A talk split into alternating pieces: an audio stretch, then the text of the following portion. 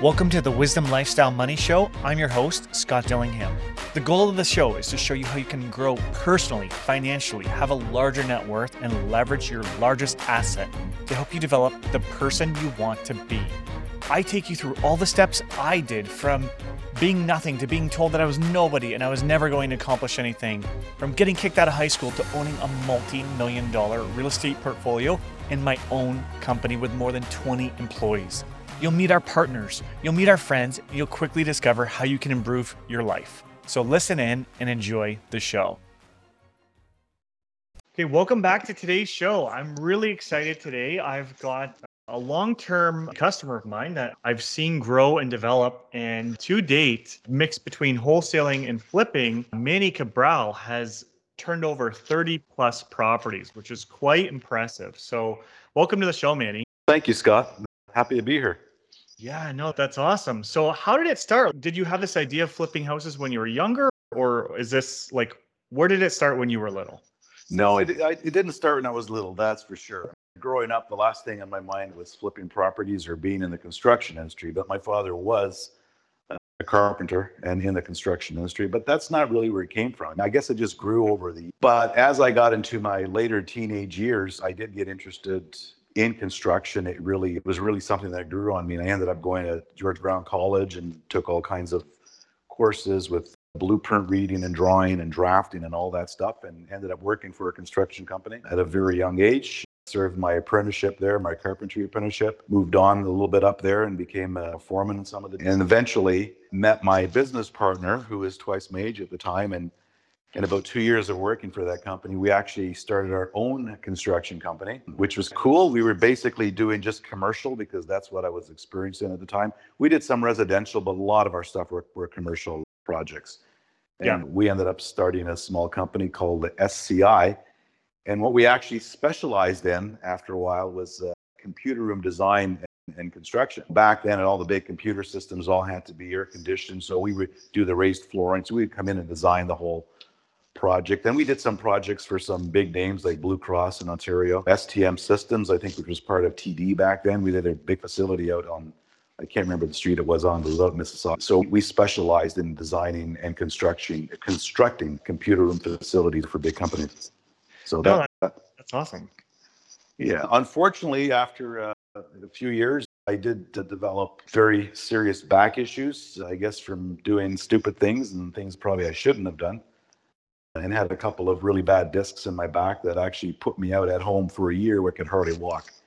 And at that point, I didn't sell the business. My partner bought me out, and I was at home for a while trying to figure out what I was going to do. And I wanted to get out of the construction industry for a while and get into something else. I love cars. I love sports cars, as you probably know. And I've always done very well picking values and stuff on vehicles. So I ended up actually buying a couple of places that did rust proofing and paint protection and detailing for a lot of the dealerships out in Mississauga, actually in Erinwood Auto Center. I probably did half of those dealerships. That was quite busy. We were running shifts sometimes 24 hours a day at cars coming in and out. Again, a lot of work. It required me to be there a lot of days, sometimes Saturdays, Sundays, because it was extremely busy. And after a couple of years of doing that, I had an offer from a major GM dealership to come and work for them as an assistant used car manager at the time. So I sold my detail shop and ended up working for a GM dealership as an assistant used car manager. Then I moved up to used car manager in one of the other facilities, and then ended up working at Classic Honda, which is one of the biggest import stores now in Canada. Yep. And I think that's where we met, as you were there when we met. Yeah, no, I think we met. So what happened at Classic Honda, I ended up getting an offer to go work at Team Honda because I had left Classic Honda and they found out I was leaving. So they called me up and I went over there. I think that's where we met, was at Team Honda in Milton. Okay. So I was there for a few years. And you know what? I quite enjoyed the car business because I loved cars. I did pretty well and they paid me pretty well. And I worked with some awesome people. Team Honda was a great place to work at. Most of us are like friends over there, and we still keep in touch on Facebook and stuff here and there. But it was a great place as well. And I didn't leave there because we had anything bad going on there. I left there because my mind was already focused on moving forward with my construction industry that my son was still working on while I was working there. And he got too stressful for him to do on his own. And we wanted to focus more on getting a few more properties, getting into and investing in second suites and stuff. And we were getting extremely busy. I would say in Hamilton, we were probably one of the biggest, if not the biggest or busiest construction companies for doing second suite conversions. And to this day, we still get a lot of inquiries, which we actually have to change our website so that people are not wasting their time trying to get a hold of us, because we don't do that anymore. Not for clients anyway. We'll do it for ourselves. Yeah. But the time came where it was time to leave, and I just put in my resignation and left, and we went full-time in the real estate business, and here we are today. No, that's incredible. I know so many people dream about leaving their full-time job to be real estate investors or flippers, and you've actually done it, which is incredible. You had the construction business before, and you had that experience, but it's really cool to see somebody do that, and I'm sure it's so much more rewarding for you. Oh, 100%. Working for the dealership was great. There's no doubt. Like I say, we got along well. They treated me very well, and it was awesome there. But at some point in time, you're punching in a clock, you're working for somebody, you're not really getting ahead. And I wanted to get a lot more ahead than I was. I was doing fine, but I didn't want to work for somebody anymore. I had the skills and the opportunity to say, I'm going to move on my own now. I got to take those golden handcuffs off. And I had to concentrate 120% on real estate investing. So I made the decision to do that, and I did it. And yes, I had quite a bit of experience in the construction industry. So obviously for myself, it was a lot easier to get into, but I wasn't that experienced in buying a ton of flips and wholesaling and all that stuff. I learned that along the way. And you know what? I just executed a lot of stuff that people told me I was crazy to do, but I wasn't over analytic. I know investors today that, or want to be investors today, I guess, that don't get too far because they're over analytic on anything. They don't take any type of action. They're still waiting for the market to crash. I talked to people at meetup groups 5 and 6 years ago that weren't buying anything because they're waiting for the market to crash 5 years ago. Yeah. So you can't be over analytic, and you got to be able to take action, and you got to be able to take risks as long as you can minimize your risks as much as possible. And I do that, but we've been very successful, and I've tended to concentrate in a certain area, and we're very successful up in here in Simcoe County. So it's gone very well, but yeah, and I wanted to have my own time. I love my job. I can't even think of retirement because I love what I do, and I think that's important. But I can do what I do a lot of times, from sitting on my boat to being away for a few days somewhere. I don't have to punch a clock. If I want to take a few days off and go away with my wife, I can do that. You can't really do that when you're working for an employer, which is understandable. And at the age I was, I had the experience. Now, I'm not telling anybody to go quit the job right now and go buy properties or flip them. There's a lot of things you can do in investing, even if you really love your job. It's all about what you do with your disposable income and how you work at making that grow, because you can still have a job that you love, staying in it, and you can still invest in real estate. So not everybody has to quit their job to get into this. I did, because I was at the point where I wanted to focus on running my own business. So I did it. Yeah, no, for sure. And you're right. And so we do actually have to take a quick pause, but I want to pick up right where we left off, and I want to dive into a bit more about the flipping. So we'll be right back. Welcome back. Before the break, we were just chatting about how a lot of people want to quit their job, but they're scared to, and they don't take action. And I agree with everything you're saying. That's why most investors don't get started. They'll go to all these training seminars, they'll read all the stuff online, they'll do all these things, but they just don't take action. So I think that is super important, is for someone to take action. Now, I am curious personally, because you stated that you had a back injury from the construction, right? And then now you're doing construction again. Is that injury still there, or how did you get past that? Yeah, I'm not physically doing construction. I'm totally out of the business. We're running our construction business for our own projects, but I don't do any type of physical. Okay. I'm out overlooking the business, running the business, taking calls. I do seller appointments, meet with investors, set up funds, those types of things. And I visit my projects as well. I pop in here, pop in there, see what's going on. But I don't do any physical construction myself. Okay, good. I was just curious. Yeah, like, how do you heal from that? But that makes sense. Yeah, so you're just like acting like a general contractor, ultimately. Yeah, on my own projects, but I've got my son acting more as that on the projects, as he looks after a lot of that. I look after more of the money stuff and dealing with investors, and I work on some of my marketing. My younger son as well helps me quite a bit on marketing, because he owns a marketing company.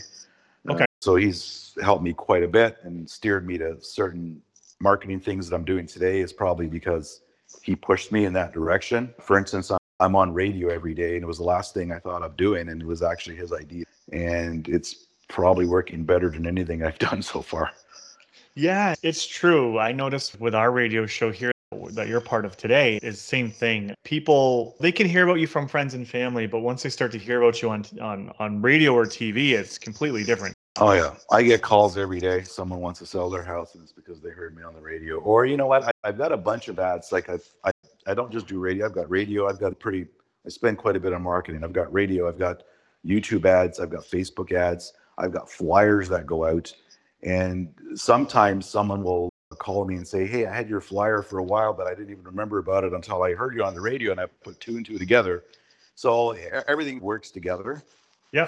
So it's all about being consistent, because I've been in the advertising industry before, even through the dealerships. And a lot of people will say, well, how are you getting property? You got to spend this. I don't have that kind of money. You have to invest in order to get it. You can't sit back and say, I want to flip and buy all kinds of properties, but how are you going to find them on MLS? That's not going to happen. So you have to be consistent. When I went in, I knew it wasn't going to go crazy first month, second month, third month, but I made a commitment from day one to say, hey, I'm going to go on for an entire year, because I know it has to be consistent, and it's working very well. I've been on there for more than a year now, but it works very well, and it's something that I'm going to continue doing. And I bump into a lot of people that say, hey, I heard you on the radio. I wasn't sure if that was you, and so on and so forth. So it helps. It's a bit of everything. Yep. So for whoever's listening today, like the radio show that we do, you can hear it through like a podcast as well. Do you have that? So if somebody could... No. So basically my radio is all ads, and I'm on Rock 95 every day, probably 4 or 5 times a day. It's just strictly, I run 60-minute ad campaigns. Okay. Got it. So that's the type of radio I'm doing. I'm not on any specific radio podcast show. There's a bunch of other stuff that I'm working on, thinking on doing, and coming up with a flipping seminar through YouTube and all that stuff. I just haven't done it yet because we have to. It's all about timing as well. We're quite busy right now, but I wanted to put some time together to start actually doing some stuff to actually teach people and help people, because I enjoy sharing my knowledge and getting people motivated and out there to do something and to better their life. Working for someone is great, but you got to know what you're going to do with that disposable income, or you're going to be in the rat race for the rest of your life. And to get ahead today, especially with inflation, your money in a bank is an appreciating asset. What do they say? Savers are... Yeah, and we were just discussing this before the call, right? With inflation, they're actually saying you're losing money by keeping it in the bank. Oh, huge. People don't understand that. I've had discussions with friends that are excited. Oh, I've got saved up 50 grand. Great. Your 50 grand's being worth less every day, so hopefully you're putting a ton more every day to try to get money in the bank. Let's face it, who's making money with the money in the bank? It's the bank, isn't it? Yeah. And you're right. My last episode, I discussed that where the banks, they get to lend out more money based on the deposits that they have. Yeah, so. Exactly. What is it? Is it like 4 times, or I can't remember what it was. I don't remember the exact ratio, but I think it's even higher than that now. Yeah, I heard as high as 10 times what you put in the bank. So basically, if you put 100K in the bank, you're loaning out $1 million. It could even be more than that, but that's how banks make their money. You got to get your money working for you. And people are sitting on a ton of money they don't even realize.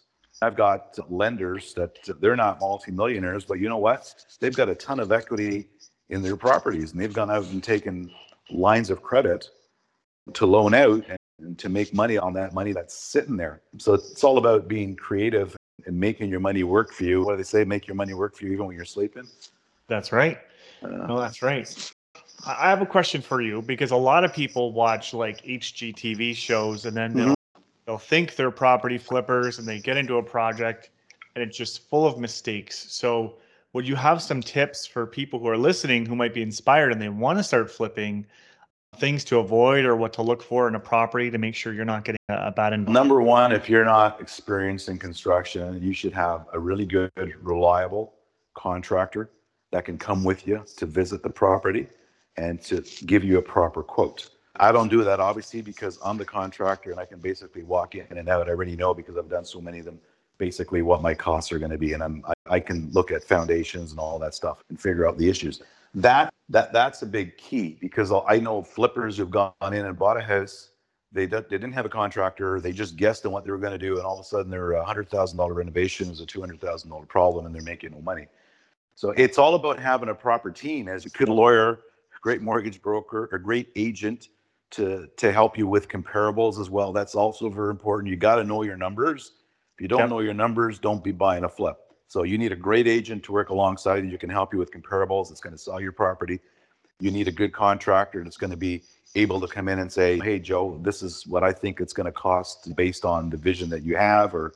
But they'll give you a great idea on the structure of the property. Getting a home inspection is great as well, but you need a good contractor.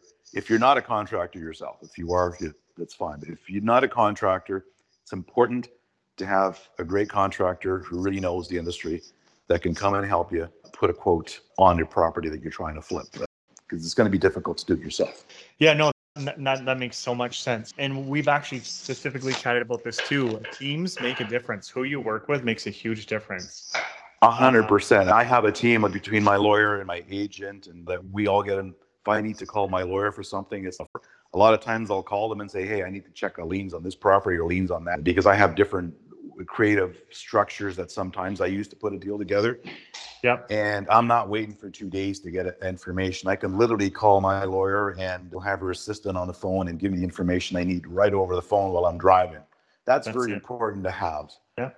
The same with my agent, who's become a great friend, who's very helpful, and a lot of times great ideas and great input from him as well. That helps me in selling my flips. It's better to have two heads than one.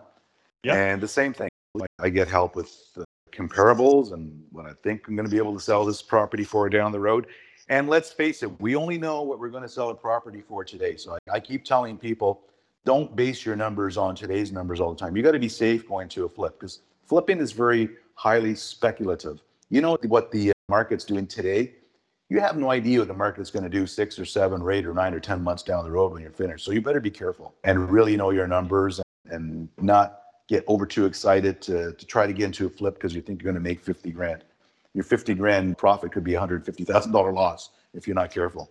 Absolutely. No, absolutely. So we've only got about a minute left. Okay. So I know there's a couple things. I know you have a few options for investors to invest with you in these projects. You also have like a wholesaling list where people can sign up on, and any properties that you find off market, people can potentially buy. So can you dive into quickly your partnership and the wholesaling list you have?